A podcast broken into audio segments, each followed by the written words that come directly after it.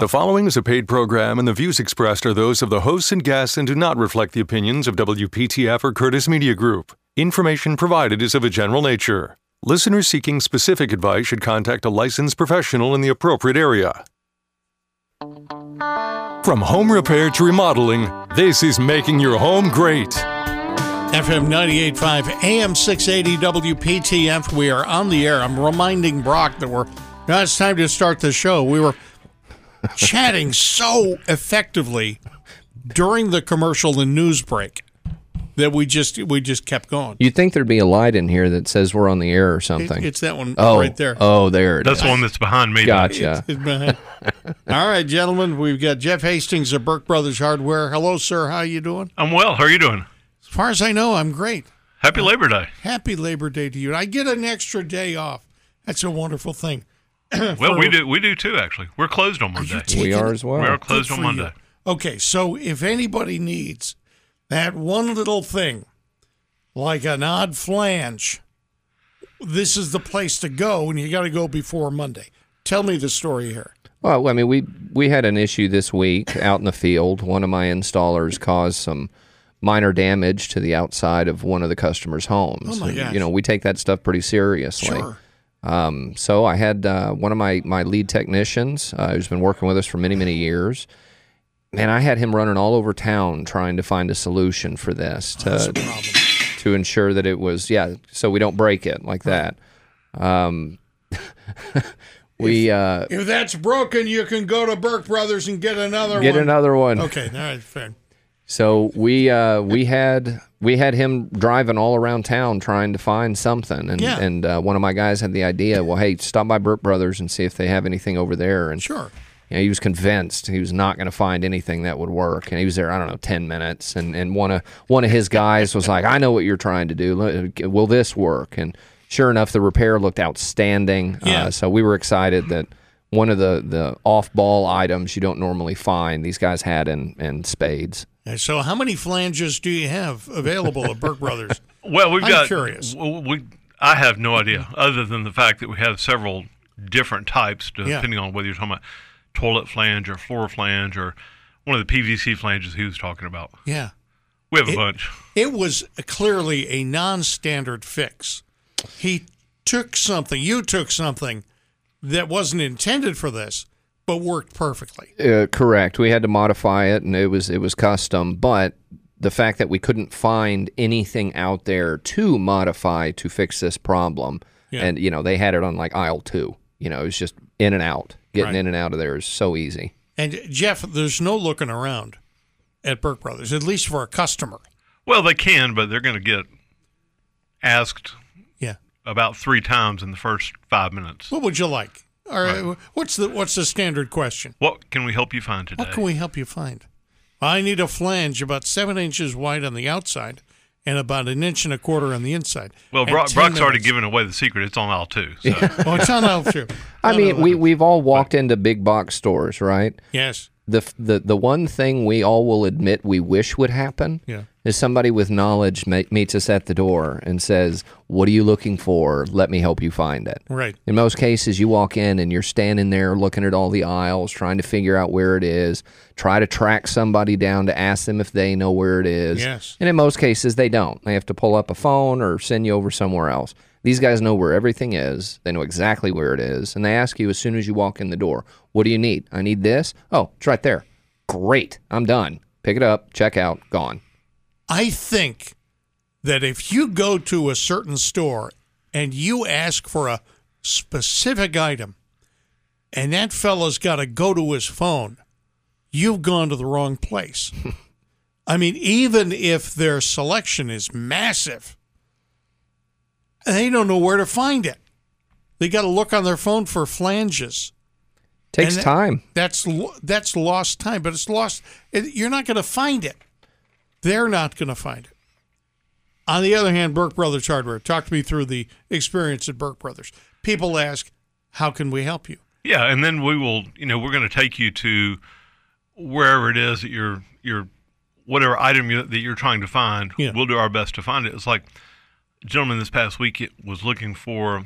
He does um, metal lathe work, Oh wow! and he needed to raise the table or or the set for his um, chisel yeah. to sit on, and he was looking for a small brass piece, and he was over in our nuts and bolts looking for brass bolts or brass uh, brass nuts rather. Sure. And so I said, well, let, let's go over here to plumbing. So we went to plumbing, and a 3 eighths uh, pipe nipple that was about an inch and a half long was perfect, Yeah. inside and outside diameter. Mm-hmm. And he said, I never would have found it if you hadn't come over here and helped. Again, a stand, But that's what we- non-standard thing. Right, That's right. not what it's designed No, for. that that he absolutely not what it's designed for, but he had the tools to manufacture out of our stock what he needed to do. wow. And so, you know, that's just sort of we we try to think outside the box Right. and figure out what how we can make a better mousetrap. Yep. Now you can think inside the box as well. If I, my, if and when my toilet breaks, and I feel confident that I can replace a part, and I know what broke, I can take that part to you. Take And- that part, but but also please take a picture. Yep. I need to know what you you need to know what's manufacturer, and why is that? Well, 30 years ago, the only toilet that was out there by and large was made by American Standard. Yeah. Now, when you're getting into the high higher end homes and whatnot, Yes. uh, Moen makes a whole line of toilets that their flush valves are totally different. Uh, and then there's Mansfield, which again has a totally different thing. So it's not, unfortunately, not anymore. The only thing standard in plumbing is that nothing is standard. Right. Right. And so, you know, we always tell people if you can do it, if you can bring in the pieces and take a picture, yeah. we're going to hit a home run every time. Yep. Really. I mean, gentleman yesterday came in and he needed a simple flapper. He comes in, we give him a flapper that yeah. We thought would work, and it was too small. Oh. Well, the next time he comes in, he brings the old flapper in and Yeah. a picture of the back of the toilet. Right. We didn't see him the rest of the afternoon, so I guess it worked. Yeah. The the manufacturer name has got to be on the back, right? It's it's usually stamped inside the toilet somewhere, inside really? inside the tank. There- Inside there- the tank. yes, okay, that makes sense. But if you if you take a picture, you know, Moen is dramatically different than American Standard, which is dramatically different than a Mansfield. It's kind of like cars. If you show me a picture, Yeah. I can probably tell you what kind of toilet you got. Right. So that's you know, that's to me just- that's a skill that's worthwhile. yeah. You take the top off the tank and take a picture, and then we can tell you what you got. Wow. All right. If you're curious about something that you need, if your toilet's still running, uh, talk to Jeff Hastings at Burke Brothers Hardware. Uh, 919 860 9783. Also, Brock Emmons of Triangle Radiant Barrier. And just to stay with the toilet, just for a second, a toilet is running, you know, that whole high pitched whine. What is the typical problem there? Um, usually, it's uh, the the biggest, the fill valve, the most popular fill valve is made by Fluidmaster, and at the top of Fluidmaster fill valve, there's a little rubber disc, Yep. and when anybody, any sand or grit or any debris gets in there, it sort of hangs up, washer open. Yeah. What you're hearing is similar to outside the house having a, a hose with a, a sprayer and just lightly touching that sprayer. Mm-hmm. It's it's the pressure of that water coming out Right. at a, at a slow amount, but that slow amount over 30 days equals out to a 200 or 300 dollar water bill. I know. I know that very Yeah, I mean, well. everybody's been down that path once or twice. Yeah. Uh, left the hose on, and it just leaked. Wow, just a little bit right. till I walked in the side yard, and there it is. Then you had a pool, And I got a pool. Uh, or in the summer you- you had a hot tub. Let, let me ask you: You have replacement uh, uh, sprayers for the for my hose? Oh, yes. it's Oh, been yes. out in the sun all year, so it's it's likely that it's been damaged. And I leave it. You know, there's two kinds of people in the world: people who roll up their their hose when they're done with it and put it aside, and there are people who leave them right there so that the lawnmower runs over them. Right. Kills I am- kills Well, a section of the grass. I- am so the our- in- second. In, in the the lawn care area, Yeah. talking about hoses and sprinklers and stuff. Yeah. uh, there's a company called Dramm, D R A M M. Dramm is uh, it's a it's made in Europe, I believe, and they make the best quality products anywhere. Um, Yeah. that they're they're just. If somebody comes in, they want something. I put it in their hand every single time. Right. If they don't like it, I'll give them their money back. Um, because like the, the the sprayers, they've got a ball valve on their sprayer, so that you can set the ball valve, and and spray your yard or spray your car when you're washing it Yeah. you know, old school, those nozzle sprayers, you had to sit there and hold it the entire time, Oh yeah. you No, no, no. I don't you know, like that. and, and, and Dramm just makes a great one. But the only funny thing is, the most popular color that we have Yeah. is grass green. and now, for the life of me, explain Yes. to people okay, you drop that in your yard, Yes. Uh, yeah. how are you going to find it? We've got bright orange, bright red, Yeah. yellow, blue, Uh-huh. purple. I want that. Number one seller, green. Number one seller. It's because it looks like the outside. It's it's Right. yeah, they but- want it to blend into the yard, and they're just not Until- until realizing the till you can never find it right again. until the mower hits it. It's kind of so like I'm not like the only person who does this. oh no, but it's kind of like um, uh, pocket knives, and we sell a fair amount of pocket knives. yeah. And one of the it, you know the ones that we sell most popular made by Case, um, they came out with a line about uh, several years ago, and it, they're camouflage color, Yeah. and everybody wanted a camouflage knife. Yes, they did. And I, for the life of me, can't understand that because if you drop it, it's gone. yeah. My knife, my pocket knife, is a bright blue, Yes. uh, it's sort of a navy blue bone Mm-hmm. pocket knife. I can't tell you the number of times I've dropped it.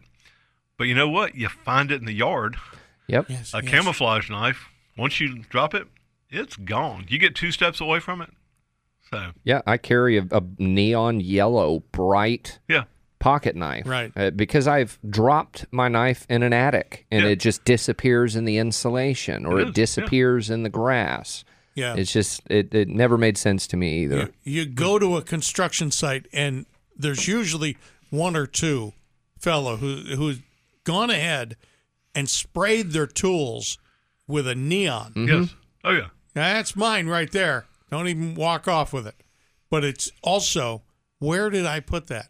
Well, it's right there. See it? Three blocks away Well, it was in like the corner. It was like 10, 15 years ago. You remember when all the cell phones were the size of a matchbox? Yeah. I never understood that logic at all.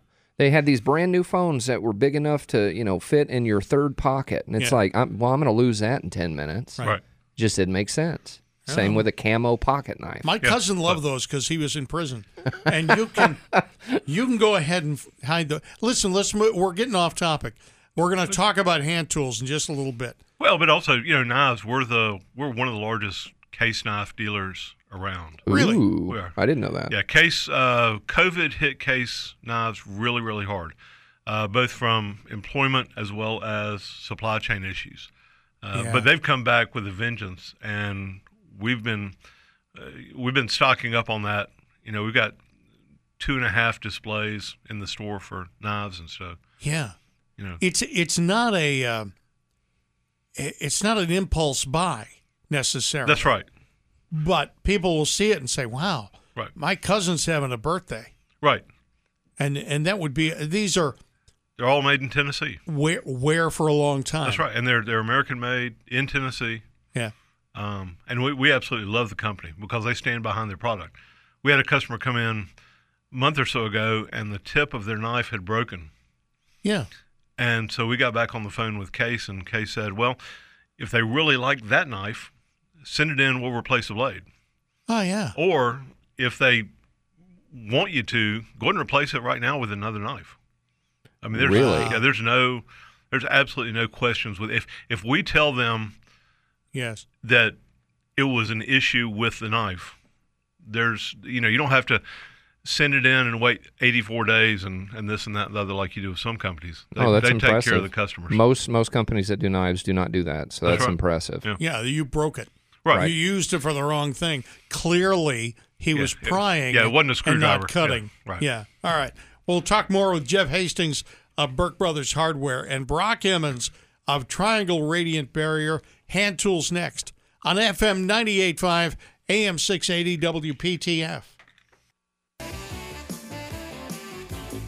FM 98.5 AM 680 WPTF. Jeff Hastings of Burke Brothers Hardware. is our guest this hour on making your home great. Brock Emmons is here from Triangle Radiant Barrier, and Brock is happy about the weather. It's a little cooler. It's just barely cooler. My guys are just aching for it. We cannot wait till the fall gets here. We're looking forward to that 50, 60, 70 degree weather. Now, I'm almost to the point where I think that Brock should just pretend he's really busy and book everybody out for October, November. We've got a we've got a uh, I think 13 or 14 spray foam jobs Yeah.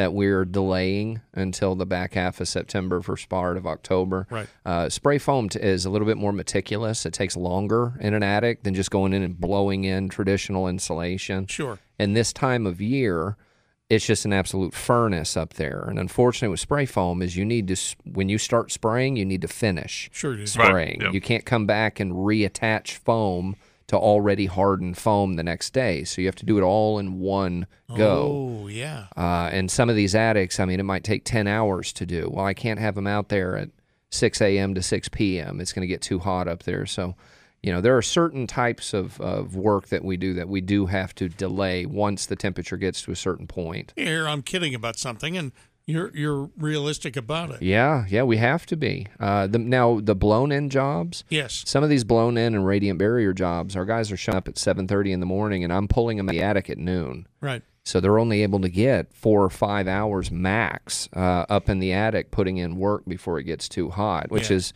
you know, delaying how long some of these jobs should take to complete. Sure. But that's, you know, that's the time of year. Good.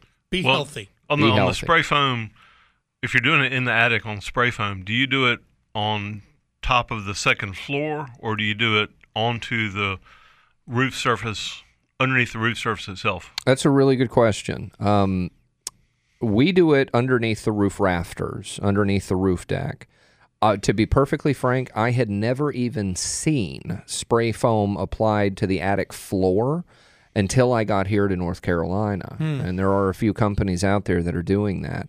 Um, if it's the right foam, if it's an open cell foam, it's not going to cause any moisture issues in the living space. Uh, the majority of uh, our competition that does that work uses an open cell. I have unfortunately found a few that used a closed cell, and it, it caused a moisture issue in the living space.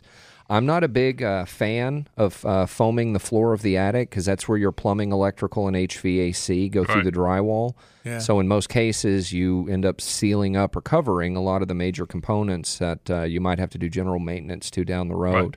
So we typically stay towards the doing the rafters. Um, lot more square footage when you're doing the rafters as opposed to the floor, but it's not going to cause you any moisture issues or cover up any of your utilities. Probably a little bit of R value too, I would think. A little bit. Um, you know, you, I, I spend a lot of time talking to homeowners here saying, what kind of problems are we having? I want to address your concerns. I don't want to come in here and just install whatever insulation I like. Uh, 98% of the customers I deal with do not talk to me about the winter. They talk to me about the summer Right. Their summer usage. It's so hot in here. I can't, you know, cool off the inside of the house. Your rafters are the best insulation for summer use. In most cases, your air handling unit and ductwork are in the attic. So cooling off the attic as, as much as you can not only impacts the usage of the unit, but helps to uh, it, uh, uh, get a, the additional life out of that unit. Right. I, I think the most amazing thing that you've taught us here is that air handling units often are in the attic.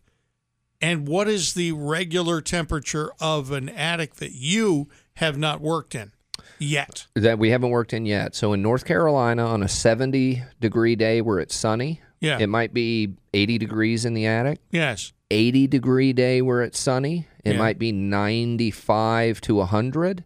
90 degree day, you're looking at 110 to 120. Sure. 95 and up, it can go all the way up to 150. Gosh, that's where my air conditioned air goes through.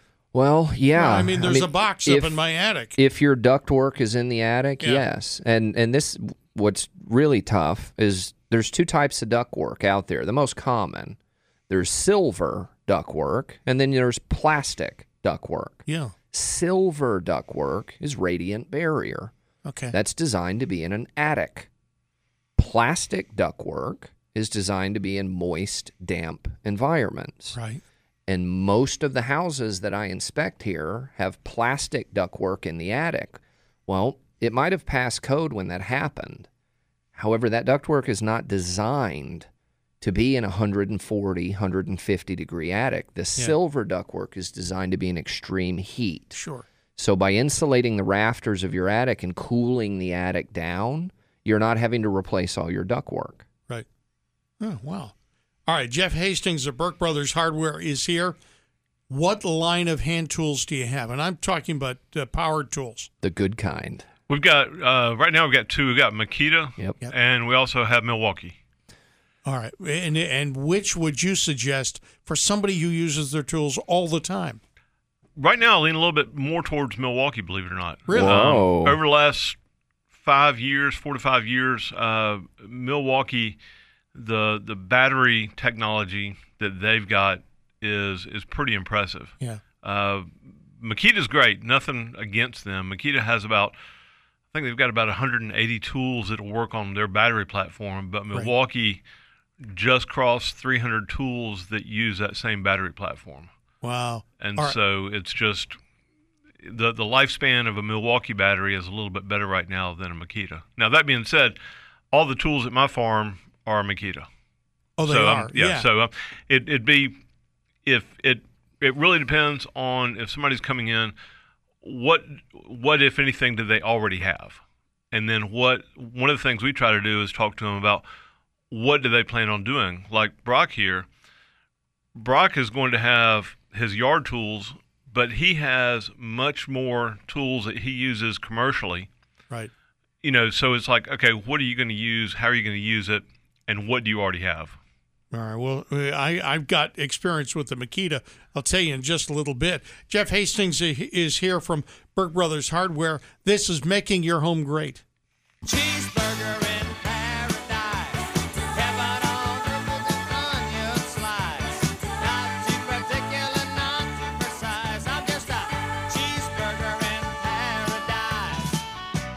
Making your home great. Saluting uh, Margaritaville singer Jimmy Buffett, who died at age 76. Mm. Died, died with his family around him, uh, quietly in bed, which is that's the way to do it, man. So I think how we all want to go. That's right. All right. Uh, Jeff Hastings of Burke Brothers Hardware and Brock Emmons of Triangle Radiant Barrier here. We're talking about hand tools. I bought uh, Makita, needed the drill, and some other tools. Can I get for my Makita setup? Can I get a, uh hedge trimmer or a, Yes. uh, uh, uh, what they call it? A, you know, knocking down weeds next to the trees. Just a string trimmer. Yes.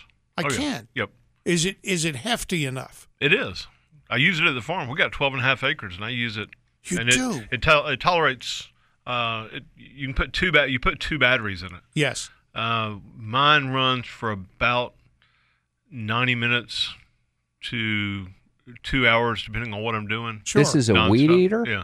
an electric weed eater that'll run for two trimmer. hours. Yeah. It'll run for about 90 minutes to two hours, the depending thing, on how much I'm using it. the thing I originally had a question about was the fact that there are still some people who say, "No, I want a cord, or I want you know gas, powered. Yeah. You know, Yeah, yeah, I, if you I wanna- need the power." If you want a cord, I'll show you on my arm where I had four stitches Oh no. Because, of Because? the cord. Well, because you're worried about cutting through the cord. Yeah. Right. So I was cutting some bushes one day Yeah. and topping them off, and I lift the cord up Eh. so I don't cut through the cord, and then the hedge clipper goes right into my arm. Ugh. Okay. And so it was quick, and I mean, it, it just I'm like, of course. Then when I realized what happened, I dropped the cord, and then the hedge clipper cut through the cord. Too, Cut through so the cord. It was a catch twenty two. I had no idea they had. A, I mean, I've got a Husqvarna gas powered um, weed eater. That's what we call them. Yeah, They're just yeah, little weed yeah. eaters. But uh, you know, it's well built, works very well. I, I, I like it. But it'd be great if I just had one that I could put a battery in, so I'm not constantly having to mix the oil with the fuel yeah. and, and, and, and go to the gas station and get more fuel. And when you put it up for the wintertime, you don't have to worry about fuel sitting there and gumming up the carburetor. Um, and like mine is a, a combination unit, so I take the trimmer attachment off, and I've got a hedge trimmer attachment that goes on there, and I've also got an edger attachment that goes on there, and I, I can't remember what else. Now, are those priced pretty well? I think so. Okay. I mean, they're comparable. They're they're going to be about the same as a, as a gas powered unit. Really? But you know, the nice thing is you're not having to buy fuel for the rest of your life. Well, and two hour charge is impressive. I mean, if I would have assumed it lasts maybe 20 to 30 minutes Yeah. before you have to swap out the battery. Okay. All right, this is good. And that's a Makita? Makita or Milwaukee. I mean, both All right. of them. The the technology that's out there now, uh, you know, versus I'll say seven to ten years ago is just fascinating. I'm going to have to look into I- that. As I mentioned about there are two kinds of people. There are people who put away their hand tools and disconnect the battery, right, and then put it on the charger. And then there's me, who just set down the tool with the bit still in it. and then the next time I need it, well, it's somewhere around here. I set down the drill. Two months later, came back. Zzz, zzz. It's it felt like full power. So I don't suggest doing that. I would suggest, you know, maintaining power. But But that's sort of where the technology is, because you know, ten years ago, again, ten years or twenty years ago, the problem is when you left that battery in the drill or the piece of equipment, there was a slow drain mm-hmm. on that battery, right, and now that once you let off the trigger, yeah, the battery is disconnected, so to speak, Right. and so it's it's not a constant drain on the battery. it's a good quality drill. I not that I'm going to you know only talk about power tools on the show, but Right. you know it's a good quality. It, I could tell the difference between DeWalt and the Makita Yeah, immediately. Was a step up. yeah. All right, what else should we talk about, Jeff? Well, fall's coming around. I Yeah. mean, it's it's we're gonna have uh, plants coming in this week. We got uh, cabbage, kale, collards, lettuce. Trying Yeah. to remember Brussels sprouts Yeah. coming in. Uh, I've also got some pansies coming in. Got some mums coming in. We don't do a lot with mums because our problem is uh, where we're located with the state fair six weeks away Yeah, we have a very short window of time to sell those mums before we have to worry about parking for the fair. Sure. And so we we don't do nearly as much in the fall that we do in the spring, but we've got you know all that we've got plenty of pottery still left and and now's the time to start to worry about the yard uh, getting ready to mulch your trees and your landscaping sort of freshen that up because Right. Before you know it parties are going to start happening at the house and uh, time to start working on your fescue lawn if that's what you still have I still have a fescue lawn, Okay. although it's mostly been taken over by weeds. But this will be the season for me to kill the weeds. It is. And Now's maybe the, yep, now's the time to start worrying about that. You've got about another 45, no, 60 and 75 days. 75 days You got about 75 plant. days to plant. grass. Yeah. That I don't like to suggest planting past about mid-November. Okay. Wow. so you've got sense. September, October.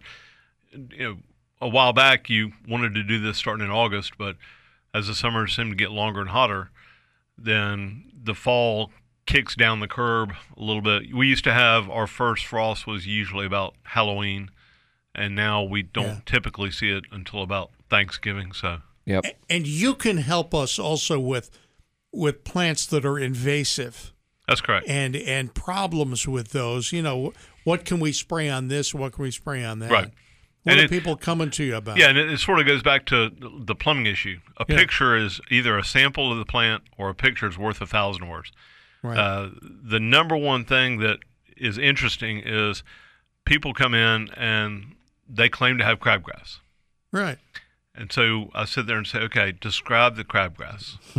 and they say, well, it comes up and it's a small leaf and then it puts out a runner that's about eight to 10 inches and then sprouts in a, up another leaf and then puts out another runner. And, Yeah. you know, that's common Bermuda grass. Right. So it's trying to kill crabgrass. Right. Uh, there's a great crabgrass killer that we've got, Yeah. but it won't touch Bermuda. And we got a great Bermuda killer, but it won't touch crabgrass. Right. And so making sure that we've identified the product that you need, uh, and that's we, we would rather you leave empty handed to go home and get a phone and text me a picture Yeah. or bring a sample in than for you to take something home and then come back and say, well, it didn't work. Right.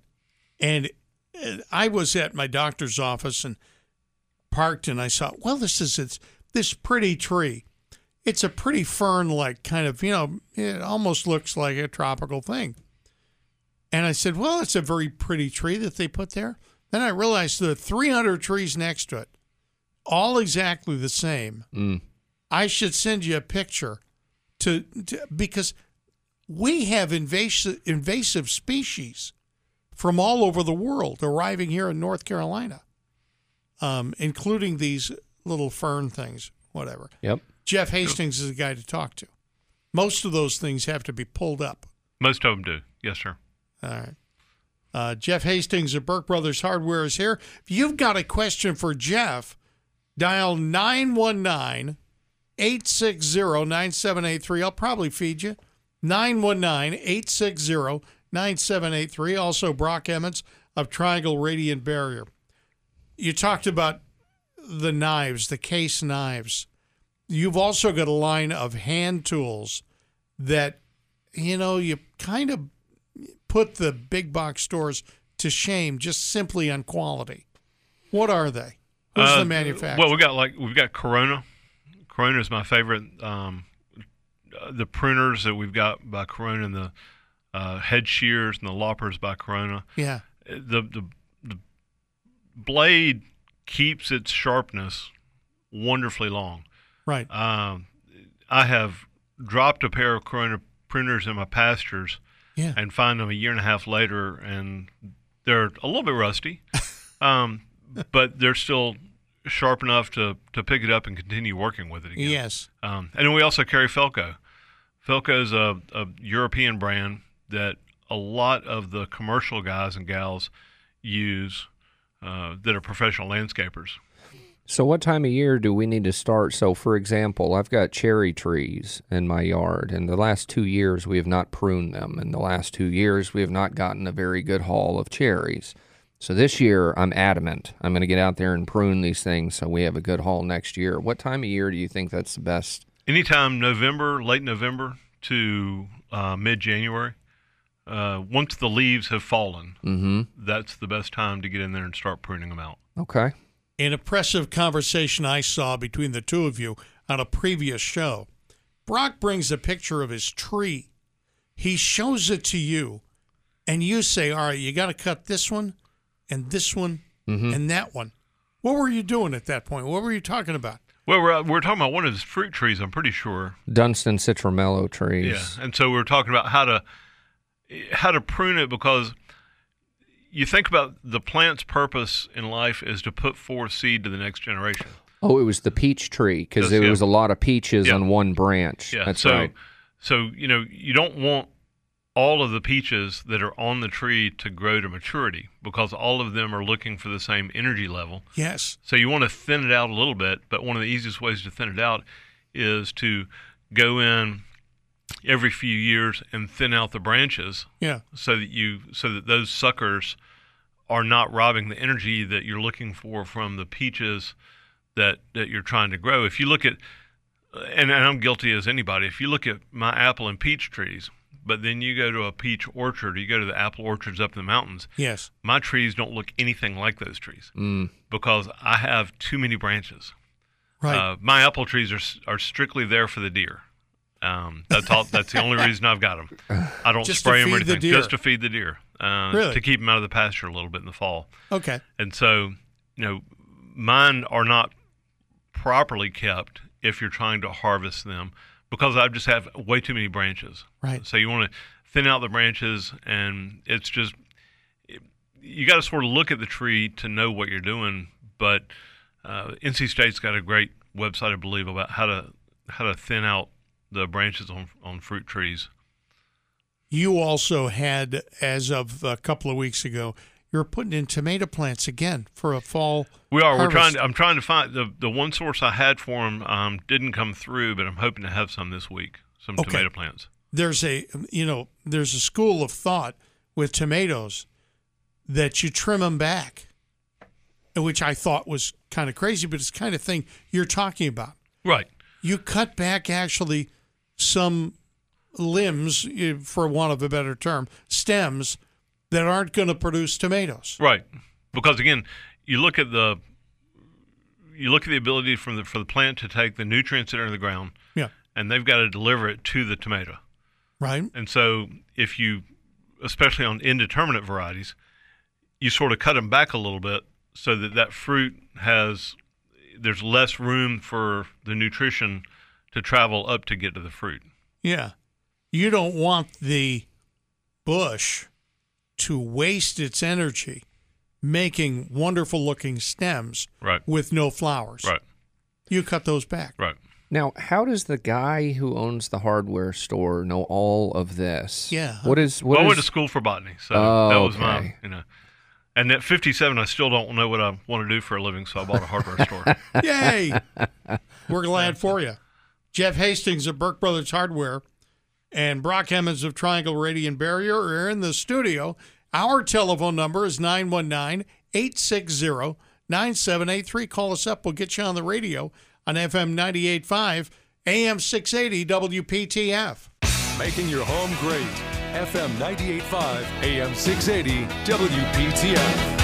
FM 98.5, AM 680, WPTF.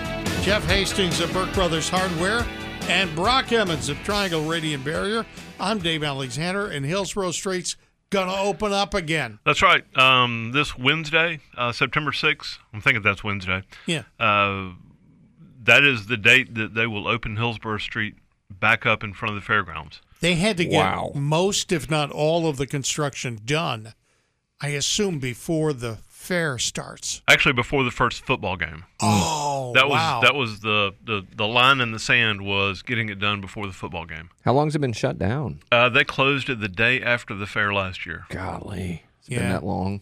So, and the the detour has not been awful. Don't get me wrong, but Right. it's going to be nice to have that thoroughfare back open.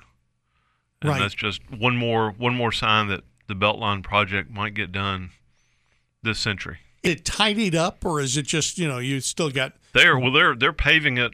They were as of six o'clock last night. They were still paving, so they're They're close. they are. I They're just not, want I want everybody to know if you're concerned about Dave Alexander because he only is he's on you know once a week.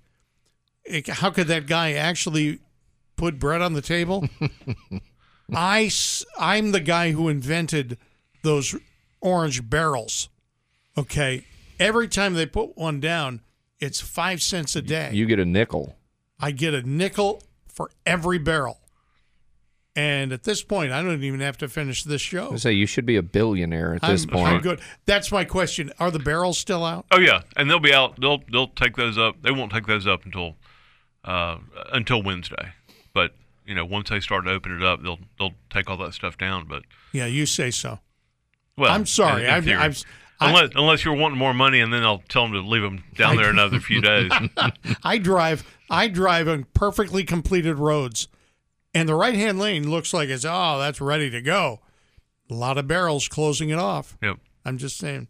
But as long as it's open, it was a slight inconvenience, but not a big inconvenience to get to the store. Now we Right. can just go down Hillsborough Street. That's right.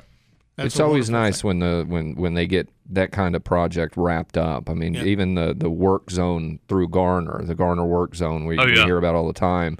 Now that they've got that highway opened up, I mean, getting in and out of Garner has just been so much easier. So There's- it's And the difference, of course, there's no football games in Garner that is Right. necessarily. You know that Well, inter- the- interfered. I don't. Garner, Garner High, School, high Garner school. High School brings in a pretty good crowd. They Okay, do. all right. They But do. It's Yeah, not. They, didn't have a contract that said, "Oh yeah, you got to be Right. done." Yep. There's a certain stadium in West Raleigh that is going to be rather full next Saturday. That's a great thing.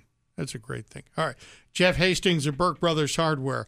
We I've got some notes for this last little bit, uh, and I can't read them. Oh, Benjamin Moore. Yeah, Ben Moore Paint. Ben Moore Paint. Talk to me about Benjamin Moore. Well, again, uh, summer's wrapping up, and you know, before we know it, uh, Halloween, Thanksgiving, Christmas will be here, and people will be having hospitality, have, having parties at their house or Sure. whatnot.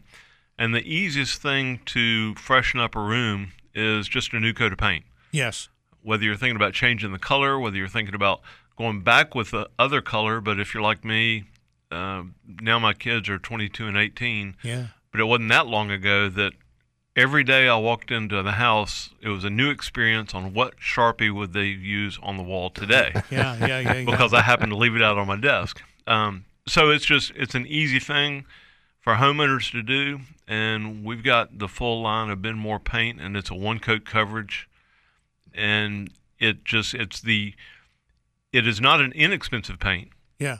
but it's a heavy paint, meaning if you pick it up versus another gallon of paint, it's going to weigh 15 to 20 percent more than the other gallon of paint, and that's the solids that are in the paint, which is the stuff that stays on the wall.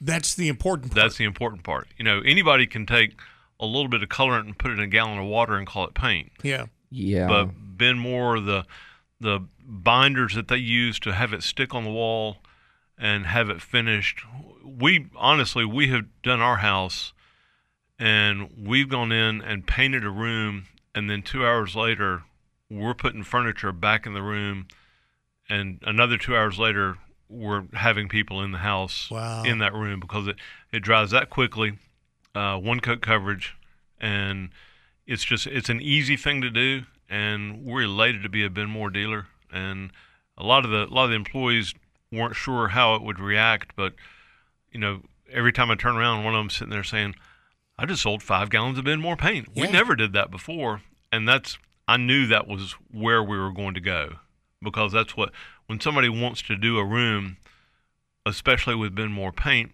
they don't want to do it halfway. No. So they're going to do usually going to do the ceiling, the wall, the trim, Right.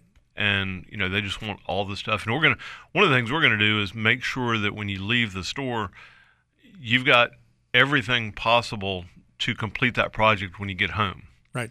You know, if if the husband or wife sort of winks at me and says, "Make me forget something," because they don't want to start the project, and it gives them a reason to come back out. That's one thing. But you know, we're going to make sure that when you get home and ready to start the project, you've got everything necessary to, to get it done that day. So you guys also have the the the tape and the plastic Oh, and yeah. everything needed to really do Yeah. the job right. And we we sell some inexpensive products. Don't get me wrong, but you know, if you're using a product like Ben Moore paint, then you're going to want well, like a Purdy paintbrush. Yeah. Um, Purdy is a P U R D Y. Purdy is a line that Oh. we carry. Okay. I thought Um, you meant no, the no. other way. Yeah, no, it's a it's a line of paintbrushes that uh, they you you can't see the brush strokes when you're done, uh, and that's a that's a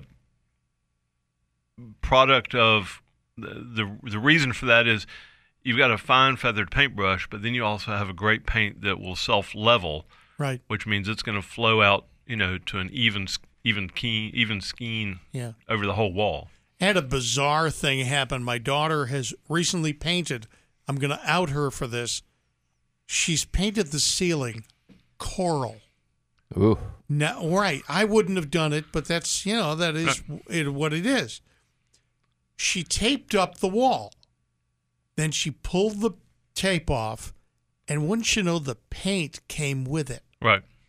Wh- What do you suppose? Did somebody put something over something else that wasn't solid? Well, either uh, one of a couple of things. Either she used the wrong kind of tape. Yeah. If you just come in like with a masking tape that's too sticky, All too right. much of an adhesive, uh, then that's going to cause it's going to stick. It's going to cause the the paint to Right. stick more to the tape than to the wall. Masking tape is terrible So, for right. painting. So uh, that would be the one thing. The other one would be depending on how the wall was primed or treated before on that first time. Right. Uh, if if you go straight over wallboard uh, or sheetrock right now, if you go over it with an inexpensive paint. Then you better prime it first, or you know treat the wall so that it will accept. The, it's called a PVA prime, polyvinyl something uh, primer Yeah. that you can treat sheetrock with if you're going with an expensive paint, or you can go with like a Benjamin Moore, which is a paint and primer all in one. So Yeah. it's going to have better adhesion to the wall, and it's not going to come off the wall with that unless you use, you know, masking tape or duct tape or something Right. like that. Right. At this point, she's wondering what should she because she's going to do the walls. She has to now. Right. Ben Moore paint, eh, paint and primer together. That's correct. Probably do okay. And the area where she's kind of pulled off some of the paint, this is going to self level. It will self level to some degree unless there's unless it started to pull off some of the sheetrock Oh yeah. covering itself. In which case, you need a little bit of vinyl spackling to to come in and cover that up to to sort of fix that that mess up. But it's a pretty easy thing to do. She's funny. She's telling me that she did the ceiling with a little tool, a square tool. You dip it in there, right, and you Yep. go to the, go to the corner. She did tape it, she, and then it overpainted a little bit onto the wall. So she says, "I'm going to take that same tool, and I'm going to go do the wall." And I told her, "You are going to, you are going to go from the wall to the ceiling to the wall to the ceiling until you get a perfect line." She says, "Yeah." Well, sometimes it, it, if you use that tool on the wall, a lot of times you don't have the same effect that you do when you use that tool on the ceiling because gravity's on your side. Oh yeah. If you load up, if the paint is loaded up too much, and you put it on the ceiling, Right. the paint's coming coming down somewhere, whether it's in your face or on the carpet or on the wall. But if you do it on the wall, and you just don't load up that tool too much, Yeah. you should be okay. All right. The official address for Burke Brothers. We know where it is, but tell me. 5227 Hillsborough Street, corner of Powell and Hillsborough Street. And the number if we want to call you. 919-851-1211. Bring in a picture if you got crabgrass or anything else. Or any, yeah, any of the issues that you got. any issues. Brock, are you staying for the second hour? Uh, no, I think you've got uh, Joel Worsham the second hour. All right. Joel Worsham coming up. We're going to get your contact details on after the news on WPTF. The following is a paid program, and the views expressed are those of the hosts and guests and do not reflect the opinions of WPTF or Curtis Media Group. Information provided is of a general nature. Listeners seeking specific advice should contact a licensed professional in the appropriate area. From home repair to remodeling, this is making your home great. FM 98.5, AM 680 WPTF. This is Making Your Home Great. We bring in experts every week to talk about what they do and you know how they do it. Cregg, the floor guy for this hour uh, from American Dream Flooring and Tile. Hey, Cregg, how you doing? I'm doing good. Terrific. I'm Good to- doing well. Good to hear from you.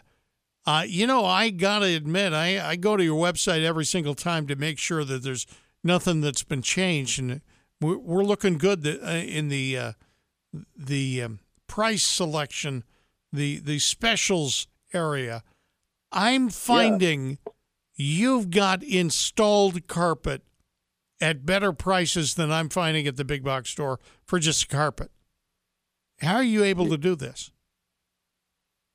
Well, because we do it ourselves, we don't farm it out to a contractor who then farms it out to another subcontractor. Right. So we've cut out a, a few links in the chain. And you've But yeah, got we we do uh, carpet and pad with installation starting at two dollars a square foot, good and that's a fifteen year warranty pad with a lifetime stain warranty. It's good carpet. and you've you have told us you're actually not buying or installing any really substandard carpet or anything. No, we we only use the best stuff from the best names in manufacturing of flooring. Um, we don't work with any any uh, import distributors. Uh, we buy directly from manufacturers, Right. um, so we can provide the best. In fact, uh, some of the listeners might have heard our commercial for our Labor Day sale. Yeah. Um, What is and I would like. I w- well, so right now we so we have an exclusive offer through Mohawk for for a Labor Day promotion where we're able to take a dollar off of MSRP, so that's the manufacturer suggested retail price, Yeah. and we're able to take a dollar off. So if normally it's say three ninety nine a square foot, you can buy that flooring for two ninety nine a square foot. Um, the only or one of the terms and conditions is that you have to have us install it. You know, the manufacturers want their licensed retailers installing the products to make sure the products are installed properly and that they don't fail and that the consumer gets the life out of the product that's intended from the manufacturer. Right. But yeah, we're doing a, a dollar off of Mohawk uh, waterproof laminate, the Mohawk RevWood, a dollar off of the Mohawk LVP, which is called Mohawk SolidTech. Yeah. Um, and uh, I actually was just on the phone this morning with my Mohawk rep, and uh, they told us that we could actually extend that promotion through next week. So if anybody, it was going to end Monday, Right. um, and we're actually closed, and we have a few customers that were pending color decisions and trying to get husbands and wives on the same page and that kind of stuff. And I said, Mhm. "Hey, man, I've got a few, you know, stragglers out there that haven't been able to make a final decision." And he said, "Well, if they'll commit next week, we'll go ahead and honor the discount." So, if you're listening, it's not too late. Right. And why would you? Why would I pick up the phone and call you to install Mohawk uh, flooring? Well, because we're the only retailer that's going to give a lifetime installation warranty. And you not get a, this. not a one year warranty or a six month warranty. Right. Um, even the big box stores, you only get a one year installation warranty. Um, and there's some there's some uh, small mom and pop retailers in the Raleigh market that there's one particularly that advertises themselves as the best flooring company in Raleigh. yeah. Yet if you read their warranty, they only give a six month warranty. So apparently they're not too confident in themselves. A six month warranty on a carpet or uh, LVP or LVT. Yeah, that's basically after six months, don't call us, we don't care. And if they give you a one year warranty, they're basically saying after one year, don't call us, we don't care. I was explaining this to a customer yesterday. They said, you know, what is the significance of a lifetime installation warranty? I said, well, if you buy a flooring product that has a, a 25 year wear warranty Yeah. and you have a problem after one year and you call a retailer or a company that you bought it from that installed it for you with a one year warranty, they're going to tell you, sorry, you're past your warranty period. So they're basically cutting the throats of the manufacturer. So that's why the manufacturer would rather you purchase from a company like American Dream Flooring and Tile Right. because they know even if it's 10 years down the road and you call and you've got some kind of issue, we're going to go, okay, we'd like to come out and take a look at that, assess what's going on, and, and figure out what the solution to the problem is and get it taken care of. And that's exactly what we do. As you know, we talk to people from Roofworks all the time. Holly Bowers from Roofworks comes on the show. And one of the things that they uh, talk about is the fact that you can install roofing, but if you don't install it correctly, the warranty goes away. Is that true correct. with flooring also? Yep, absolutely. If you buy a branded manufactured product, like a, na- a name brand manufacturer, um, and you don't have it installed Yeah. by a certified installer or a, a company that's licensed to sell the products from that manufacturer, it will Yeah. void the warranty on that product. Um, so if you like order it online, even Yeah. I actually had a customer um, yesterday walked into our showroom late yesterday evening, and they're needing. They just bought this house, and the whole floor. They said our floor is coming apart, and it hurts our feet when we walk on it, and it's got sharp edges. And come to find out, it was a. Remember me talking recently about these cheap import Chinese products and them failing? Well, Yes. this is exactly what it was. It was a dollar and fifty nine cent a square foot product. It was a, they bought a flip house, and somebody went and bought this cheap Chinese imported stuff and put it in themselves. They didn't prep the subfloor properly. They didn't install it properly, and not to mention it, it was it was a very very inexpensive, poor quality of of product. Um, and the whole thing has to be ripped out and redone. Um, And just to backtrack, you're talking about cheap Chinese product. There was a time when major manufacturers with American names would purchase the the product from Chinese manufacturers. But at the same time, they had some stopgap to make sure that cheap stuff didn't get in. Yeah, absolutely. So, like Mohawk has a quality control lab at one of their facilities in Georgia where they run these products through a rigorous testing to test it in multiple different, you know, ways. Right. Um, and if the products didn't pass muster, they didn't they didn't get distributed, and the manufacturers overseas who produced them had Right. to rerun the lots or, or you know replace the inventory. Right. Well, these smaller guys that are importing, they don't have the ability to do that. So they're just taking it right off of the container ship and putting it in a warehouse somewhere and selling it direct to consumers with no testing. Right. I mean, it's really scary to be honest with you, and and unfortunately, I have to. I'm I'm afraid that we're probably going to be seeing um, the consequences of this for the next several years. right. Um, I hope it's just limited to failed floors that need to be replaced. I really hate to see it all. You know, I love to sell floors. Don't get me wrong; it's what I do. But I hate to walk. I, it's literally a weekly basis. I'm walking into this scenario, and I have to tell someone, you know, your whole floor needs to be replaced, and and give them the price. And um, And- unfortunate. What is the thing that's going wrong on these floors that didn't go through quality testing? Well, one of the big things I'm seeing is that the the locking mechanism they're not using a patented locking mechanism, or they're using the inferior of the two, which we spoke about on the last show I was on. Um, and so it just does. It isn't a nice finished product. You have um, you know exposed edges that you can feel on your feet if you walk across it barefoot. Yep. Um, and also these pla- these these products are super super thin, r- really below the minimum minimum tolerance that I even like to sell Right. um, and so they're just not very strong. So, uh, like the, the customer I met with yesterday, they have a a room that they have a, a card table, like a pub height card table with four stools around it, Mm-hmm. and just the feet of the stools were snapping and breaking the flooring, like cracking it. Wow. Just from that pinpoint, that's how how just weak and and poor the quality of the product is. I, and I want to talk in the next segment about the fact that mill is not the same as thickness. That somebody can quote to you a greater mill, a big number in mill, and it doesn't mean thickness. Because I always thought that it was. I mean, I, I hear about, uh, well, of course, Brock Emmons triangle radiant barrier. He puts down plastic down uh, underneath somebody's home, and then he quotes the mill, and I thought it was the thickness of necessarily the thickness of the plastic, but it's not. We'll talk with Cregg, the floor guy, who's an expert on flooring. Uh, 919 860 9783 is the number if you want to talk to him. Cregg from American Dream Flooring and Tile on Making Your Home Great, FM 985, AM 680, WPTF. FM 98.5, AM 680 WPTF, making your home great with Cregg, the floor guy from American Dream Flooring and Tile. Cregg, I, I, I actually used some jargon last last break. I called it LVT and LVP. Am I correct that it's mostly the same product? It's just the way it looks.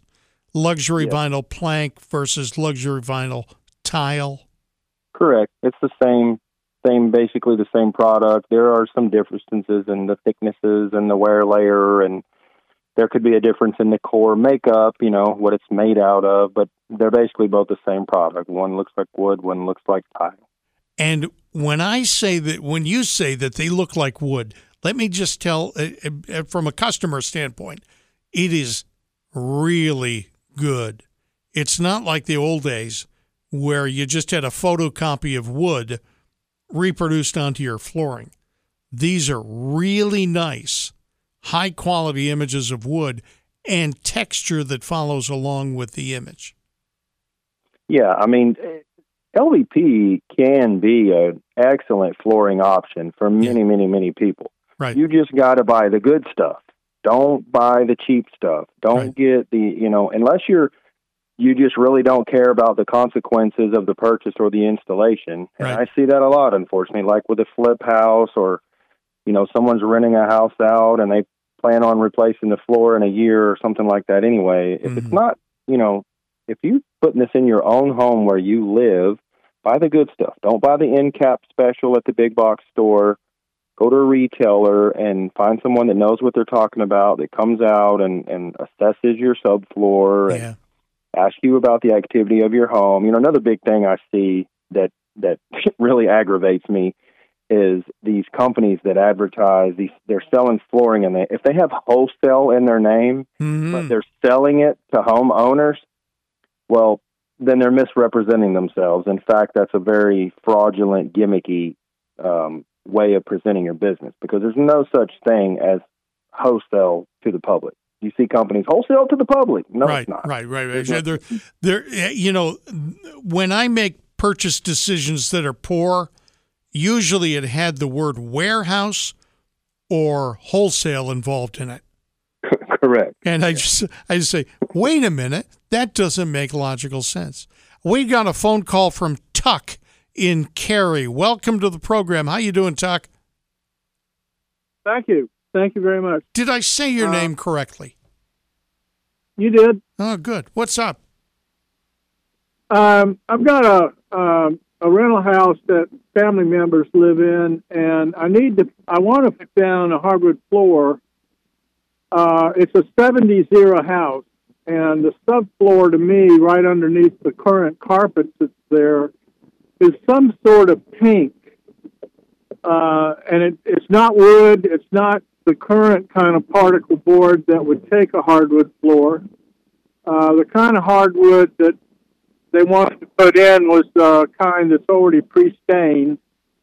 Uh, but I wondered if you you must have seen this from the 70s in doing some of your work where, like Cary, just for example, they allowed you to do a lot of strange things in the 70s. Hmm. They're famous for it. And I wondered if you could comment on that kind of subfloor and what might be required and whether it would price us out of the business and to, we'd have to go back to maybe carpet. Yeah. So you've got a particle board subfloor is what you have. It's just the old the old stuff. Um, and unfortunately no no solid surface floor is gonna work or be warranted over that particle board subfloor. Um, if you're wanting to do a solid three quarter inch thick pre finished hardwood, you would need to remove that particle board and uh, there should be an additional layer of plywood under the particle board. We see that a lot. There'll be like a thin, a thin half inch, and then they'll put like a three quarter inch particle board on top of that because that particle board is so soft it needs that plywood to support it. Unfortunately, that half inch, that half inch plywood is not thick enough to hold a, a nail or staple properly to hold in a nailed down hardwood floor. Um, so what we do is if the half inch sheathing that's under the particle board is in good condition, once you rip all the particle board out, if there's no water damage or rot or anything like that, then you would go back over the top of that with a, a 5 8 um, OSB subfloor decking and then nail your hardwood onto the top of that. Um, I would recommend you not buying hardwood though to be honest with you. You're going to pay three times as much for a floor that's going to be it's going to dent it's going to scratch it's not going to be waterproof. Um, i would recommend looking at one of the waterproof wood laminates. For a third of the price you're going to get a product that has it's 10 times more indentation resistant 10 times more scratch resistant. It's going to have uh, anywhere from a 10 year to a lifetime waterproof warranty. Um, and you know, people say, "Yeah, but you can refinish a hardwood floor." Well, if you buy a floor that doesn't dent and scratch easy, you don't have to worry about refinishing it. So, I would recommend taking a look at uh, the Mohawk RevWood waterproof laminates. If that's going to be a rental home or any type of investment property or anything, you're going to basically put, be putting in the least expensive, most worry-free floor on the market. But yeah, that particle board's got to go. What do you think, Tuck? Well, I don't disagree with what he's saying. I, uh, I, I, I cringed when I, when I looked under the carpet and saw that. Yeah. And I've been in, I've been in Cary for, you know, 45, 50 years. Cregg, before, That's, hang on, Tuck. Cregg, before you do anything, would you be crawling up underneath the crawl space? Yeah, absolutely. That's one of our, you know, prerequisites when we come out and we when we do our measurements. We always check the crawl space. So you definitely want to make sure, especially if you're going to be putting hardwood in there, that crawl space needs to be pristine, no moisture, no signs of mold or mildew. Um, you and know, you're going to be able to assess in some degree the Oh, quality of that subfloor without pulling up the OSB. Yeah, you can do that. Um, if you crawl around, I don't know how much room there is under his house, but if there's enough room, he can get under there and crawl around. If you see any areas where the insulation is missing or or hanging down or looks discolored, where it's it's turned black or something like that, I'd I'd look in those areas. That's a sign of of an issue for moisture, and look up at, with a nice bright light and look and see if you see any signs of any kind of water damage, moisture damage, termites, anything like that. Mm-hmm. What was the product you suggested? What did you call it? RevWood? Yeah, the flooring I, re- I recommend is Mohawk RevWood, which is one of our dollar off products we have right now that we're extending through next week. Starts with R E V, correctly? Yeah, correct. Correct. All right, Correct. R E V. Tuck, what do you think? I think it's worth looking at. Yeah, The, uh, give us a call. We'll, we'll come out and look at it for free and give you a free estimate. Um, you can call eight seven seven six floors or call us directly at 919-213-8068 and uh, Raleigh project manager will come out and take a look at everything and, and give you a free diag- diagnostic there. Right. Tuck, thank you. All right, Cregg, the floor guy from American Dream Flooring and Tile, right now silently doing a grumble about people who allowed that stuff to be put in in Cary, right? Oh, I've seen it down here. I, you know, I live down in Myrtle Beach now, as a lot of the listeners probably know, and I've seen it at the beach. Why they use particle board for a subfloor, I can't ever imagine. I mean, I know why they do it, Right. save a save a buck, but But it's, but it's a ticking ticking time bomb. it's more susceptible to to moisture. Am I correct? Absolutely. Oh, absolutely. And and not even you know. The, normally, when you think of moisture issues, you're thinking of a natural occurrence of nature, rain Mhm, water mhm. and and storm water and that kind of stuff, or a major flood, a toilet overflows, or a pipe bust, or something like that. Right. The particle board can be damaged beyond usage from pet urine, just a pet that has a little favorite corner behind a recliner that it likes to sneak off to and and do its business every once in a while. Well, Yeah. three or four times of doing that, and that floor's it's toast. Right. Right. That But subfloor, rather. Uh, the subfloor. Now we can buy. When you talk about pets, we can buy some really pet-proof products. We got about about a minute. What kind of pet-proof products could we buy? Yeah, well, so all of the Mohawk RevWood and the Mohawk SolidTech products that we feature all have an all pet pet proof warranty. So it's warranted for the life of the floor Hmm. against, it says all pets, all accidents, all of the time. And that includes carpet as well. Um, we have uh, Mohawk pet proof warranty carpets as well. So there are some good options out there. But again, a lot of times what I see these salespeople in flooring, they're not educated and all they're trying to do is make a buck and get a sale. And so they try to just offer the cheapest thing they can Yeah. because that's how they think they get the sale is by just offering the cheapest product. And They don't really let consumers get educated. All right, Cregg, the floor guy, educating folks from top to bottom here. 919 860 9783 is our telephone number. Cregg, without singing, please, what is your telephone number again? Oh, let me sing it. Eight seven seven six floors. 8776 floors. American Dream Flooring and Tile. And your website. We're not done with the conversation, but what's what's your website? AmericanDreamFloor.com. All right. He is Cregg the Floor Guy. We've learned a lot on this program, even so far. We'll talk more in just a moment on WPTF.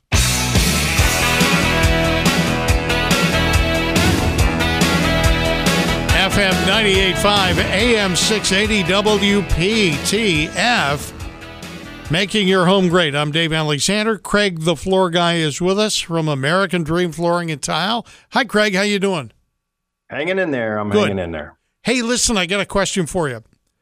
This subject of mill, I've always assumed that mill, when we say you know, a certain number of mill, 12 mill on flooring, that doesn't necessarily mean thickness, does it? Well, so in a way it does. So mills is how they measure the thickness of uh, polymer plastics. Okay. And the wear layer of LVPs in most cases is urethane, which is a polymer. Okay. And so they'll say, you know, 12 mil wear layer or 20 mil wear layer, Right. um, which is kind of like if you imagine a coat of paint, you know, Yeah. um, and probably not as as good a paint as they sell it at uh, Burke Brothers. yeah, but, he said um, he said Benjamin Moore is thicker. So I guess your your comparison is correct. Yes. yeah. So if I mean, if you put on one coat of an inexpensive paint, it might be one mil.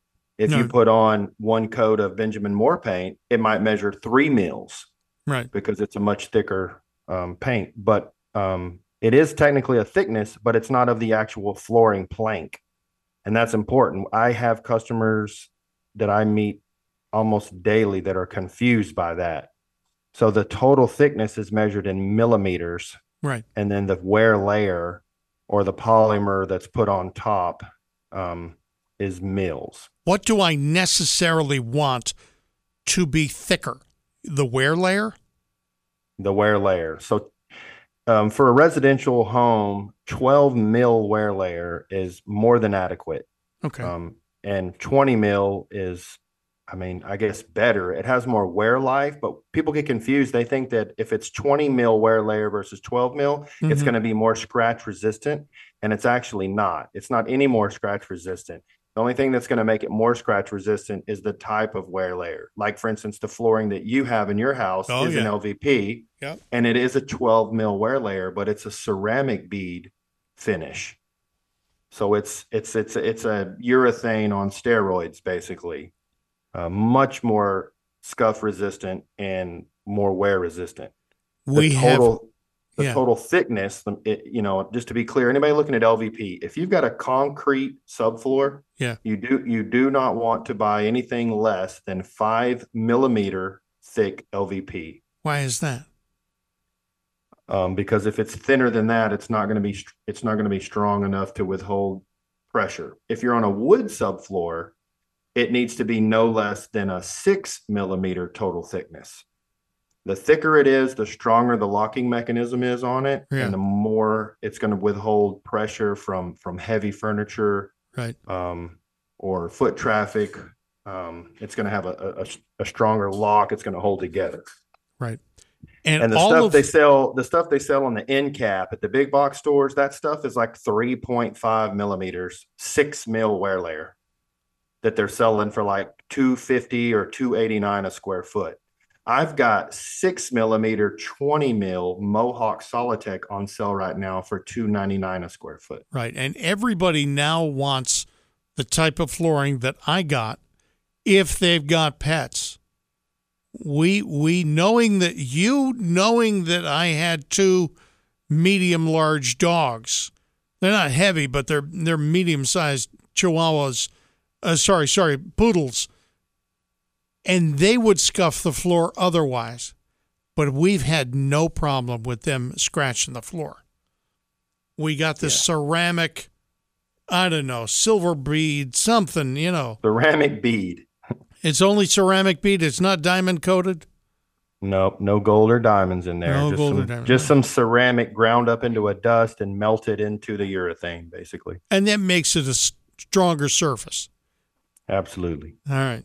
And and I've told my wife that she does need to put a little protective mat underneath her wheelie chair in her office. Yes. Yes, But- you do. But since you put it in, she hasn't had that.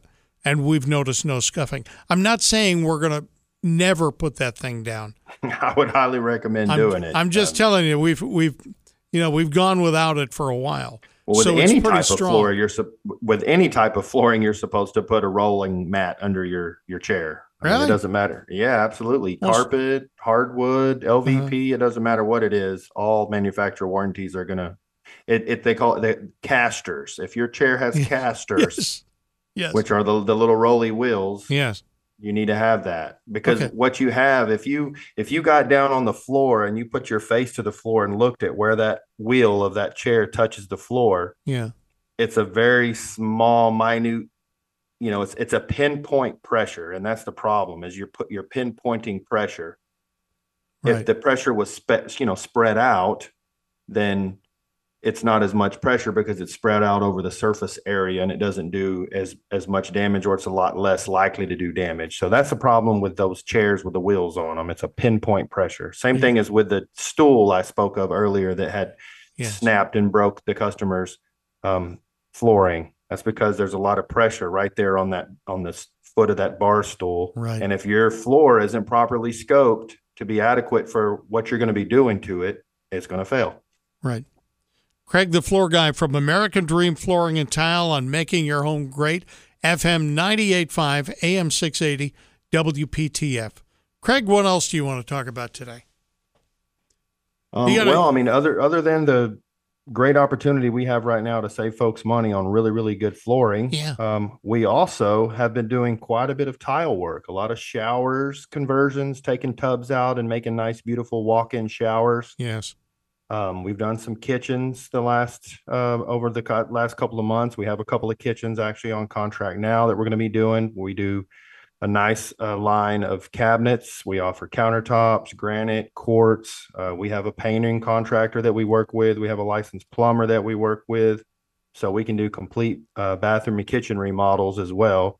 Yeah. Um, we've even done some projects where homeowners wanted walls removed or moved or something like that, and we actually have a um, a general contractor who we work with that does structural work and that kind of stuff, and then we come in and we make everything pretty again.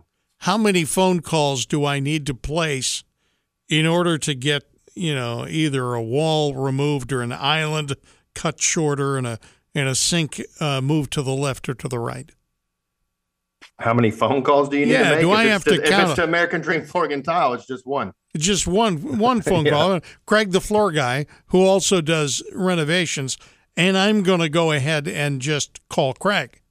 Yeah. Well, so our Raleigh project manager, John, who we've spoken about many times, and Good he was guy. actually, yep, he was on the air with us at the uh, Pet Expo, and he works a lot with Brock and Triangle Radiant Barrier. Mm-hmm. Um, he has a background. He worked for a general contractor in um, Pennsylvania before he moved to Raleigh. Mm-hmm. So he has a pretty extensive background in structural work, and that's why we're able to do a lot of these things we do. You know, the his expertise and knowledge on structural work and subfloor, and I mean, it's really kind of be it's kind of set us apart with our competition because a, a lot of the other companies they don't do that. I mean, we've even had customers that have been referred to us. I've had customers referred to American Dream Flooring and Tile from the big box stores before. I, I wish I could name their, their Wow. names, but yeah, we've actually had customers call and say, "Hey, uh, we were told to call you from you know Chuck over at." Uh, Oh, that's blah." neat.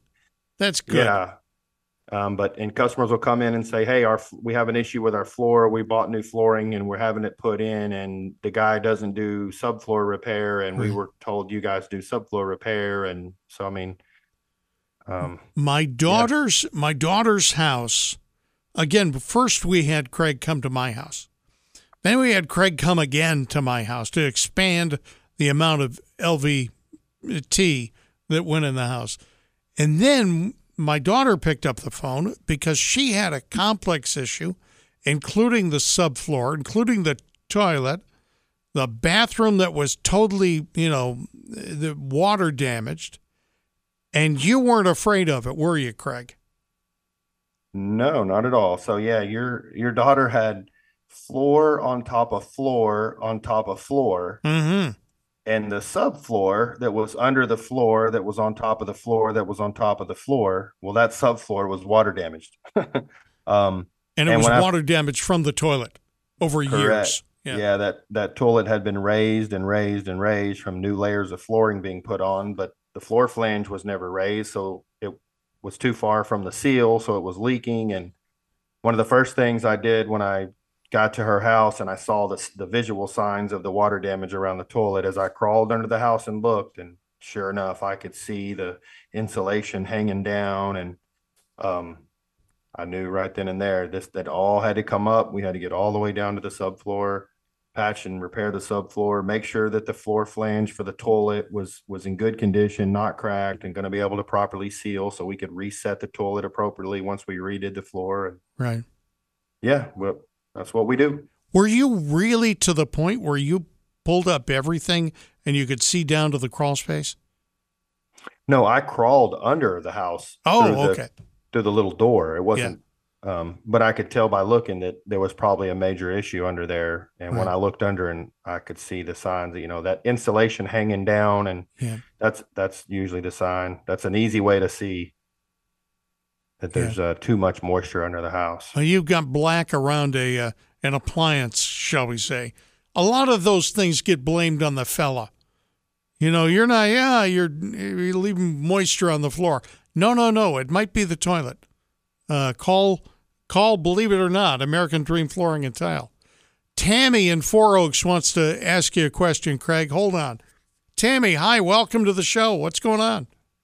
Thank you. Um, I have a question for Cregg. Yeah.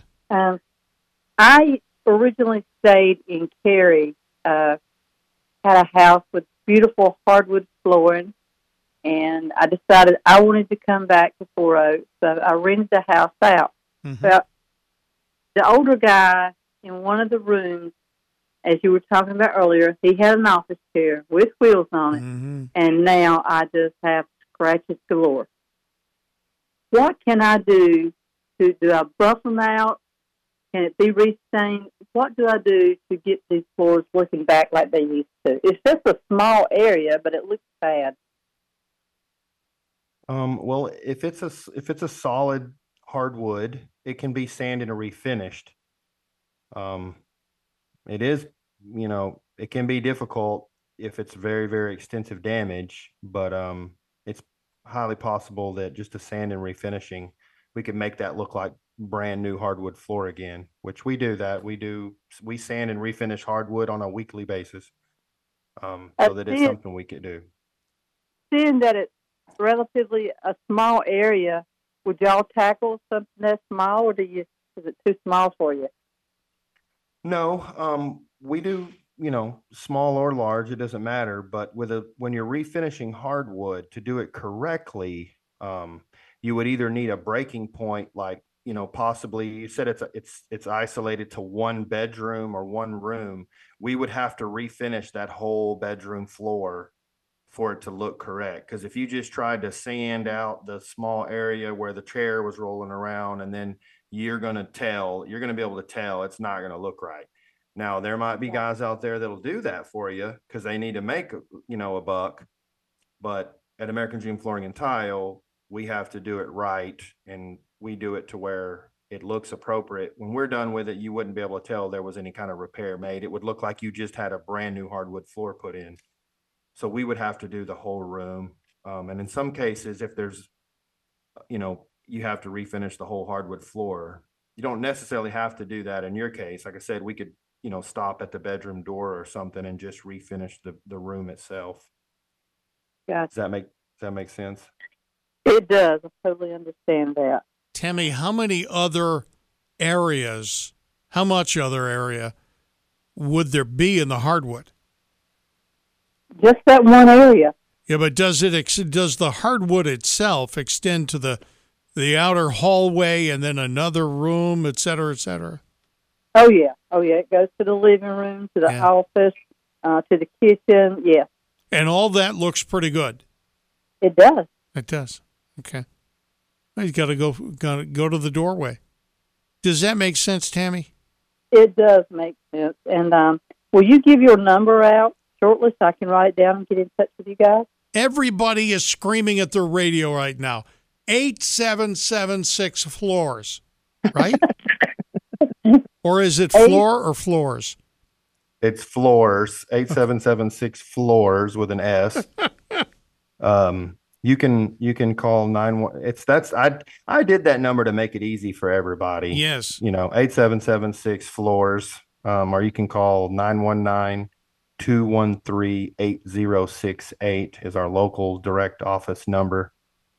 Um, but if you, the same person answers both numbers, so it doesn't matter which number you call, but yeah, eight seven seven six floors. And we'll come out, take a look at it and give you an estimate to refinish that room. And if you want, we can even give you an estimate to refinish all the hardwood versus just the room. And you can kind of decide. It's not, ex- it's not expensive to refinish hardwood. The sanding, It- does that create a lot of dust? A little bit, not a lot. I mean, we have, we use vacuums and things to keep the dust down. There'll be a small amount of residual dust. Um, but it's, it's not, you know, it's, it's not a messy process. Not when we do Okay, it well- anyway. I thank you so very much, and I will give you guys a call for sure. Tammy and Four Oaks, thank you very much. Thank you. Uh, we'll pick up uh, more uh, flooring conversations with Cregg, the floor guy from American Dream Flooring and Tile, next on Making Your Home Great on WPTF. FM 98.5, AM 680 WPTF, making your home great on the radio every Saturday at 1 on WPTF. Cregg, the floor guy from American Dream Flooring and Tile, is with us for the next uh, little bit. Uh, Cregg, I, you know, as you well know, I'm in a state of decline physically, and I'm thinking of aging in place in my home. Can you help me out with that, especially in the uh, in the shower? Because I got to step into this shower, and and I've got two rooms with a bathtub.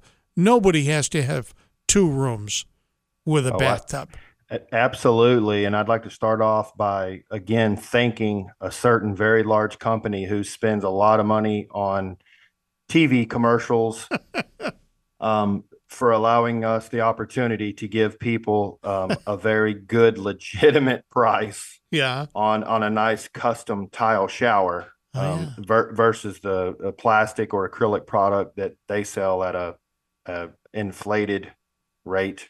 I'm Oh trying to be as professional as I can, but you go for it, man. Go for it. we've we've done actually several um, handicap uh, showers Yeah. just within the last few weeks. Actually, I post them on our Facebook page. If anybody out there goes to American Dream Flooring and Tile on Facebook, you'll see several before and after of a lot of recent showers we done we've done for exactly people like that, Yeah. where we we take the tub out and make it a walk-in shower. Hmm You know, and these guys are advertising one day, one day. They that's I don't understand why they think that that's something that people should throw money at as they do. And then when they come out and they meet with you, they don't even guarantee one day.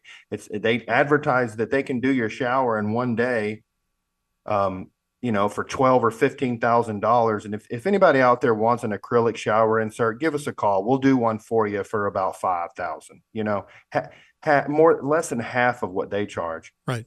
But we do you know i did one for a, a disabled vet that we just finished last week hmm you know with a, a grab we do grab bars and we can do the ada flip down fold up benches and the, the low rise curb Yeah. sometimes we can even do what's called a zero entry shower where there's no curb where the, the shower floor is flush with the bathroom floor it depends on the type of house you have and Right. how much your you know budget you have but um but i just did one for a veteran um it was i mean i don't and i don't mind saying the price it was $7800 to take out his tub and give him a custom walk-in ada handicap shower Yeah. i mean and the next closest estimate he had was $11000 Wow. No, And- you're not going cheap on products, are you? no i did we did Carrara marble in his shower R- really? Yeah, yeah. It's a, look, go to our Facebook page and look. You'll, you know, I, I think I'm, I may not have posted it yet. If I didn't, I'll post it when we get off the show. Yeah. Um, but, but no, top notch products. Uh, we use name brand. In most cases, it's Daltile, which is the largest tile company in America. Right. Um, full body porcelain tile with recessed niches in the wall and corner shelves and you know we put in the bracing in the wall to bolt the the the grab bars to and i mean we we use a a, a preformed waterproof waterproof shower pan system so our showers you can actually take a shower in it if you wanted before we even apply the tile just the, the, the prep we do is a completely 100% waterproof enclosure so i mean we cut no corners so i don't understand how these people are charging uh, these rates for these acrylic you know, and I had a customer I spoke with this morning about it. She said, "Yeah, but some people don't want the grout." I said, Okay. "It does. You got to clean your shower anyway. Whether you have a grouted tile or Okay. a solid surface, you still got to clean your shower. It, You know what I mean? And we Yeah. use we use pre-sealed grout. We use a grout that's sealed molecularly from the inside out. I have it in my shower, Yeah. and you know, I all we do is spray some scrubbing bubbles cleaner on it. You let it set for 10 minutes and then you rinse it off with the shower wand and you're good to go.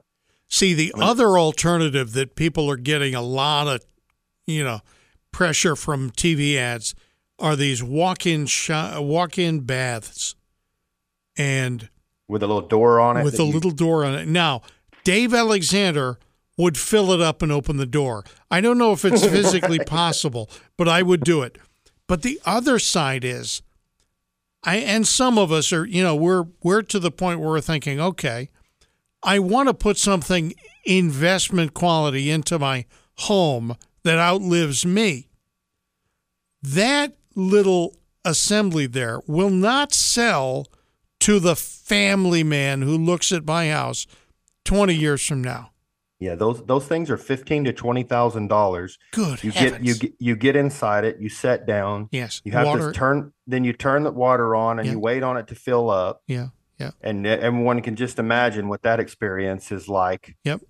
Um, sitting there with no clothes on on this cold plastic fiberglass seat while you're waiting on that warm water to slowly right come up your ankle to your knee and get. You know what I mean? It's just Yeah. like, Yeah. come on. Um, Now, and if- I have I have actually done jobs where we've ripped those out Really? and and made a normal walk-in shower where people have bought the home and the previous owner had that put in and they're like no we don't want that take it out Well, yeah, unless you're really to the point where you absolutely need that thing, you're never going to buy that house with it installed, except we're picking up the phone to call Cregg, the floor guy, and have him tear it out. Um, so I got a question for the uh, one day installation that other people advertise. Is it true that they get to the people's home and they say, well, yeah, we got a one day installation, but not on your bathroom. yeah it says in the fine print um, we do not guarantee installation to complete be completed in one day Oh, yeah so bob Yep. if you're listening bob yeah. i'm Yeah. you like to say hi to bob we all know who bob is He's all right. He- yeah.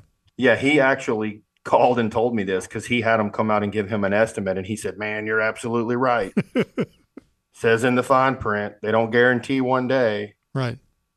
Like, yeah, so I mean, you know, There's a, there's a full range of products we haven't talked about.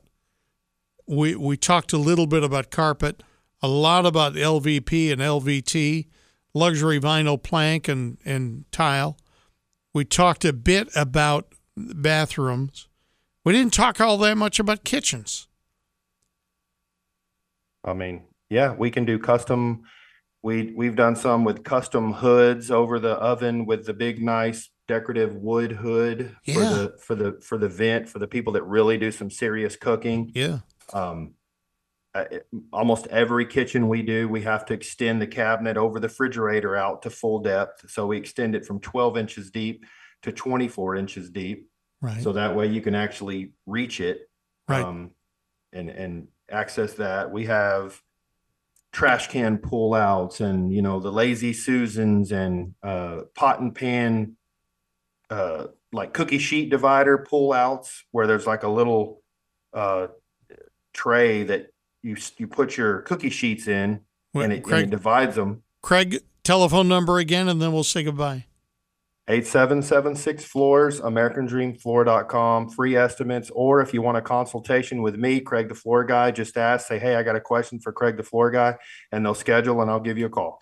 All right. Thanks a lot, Cregg. Have a great weekend.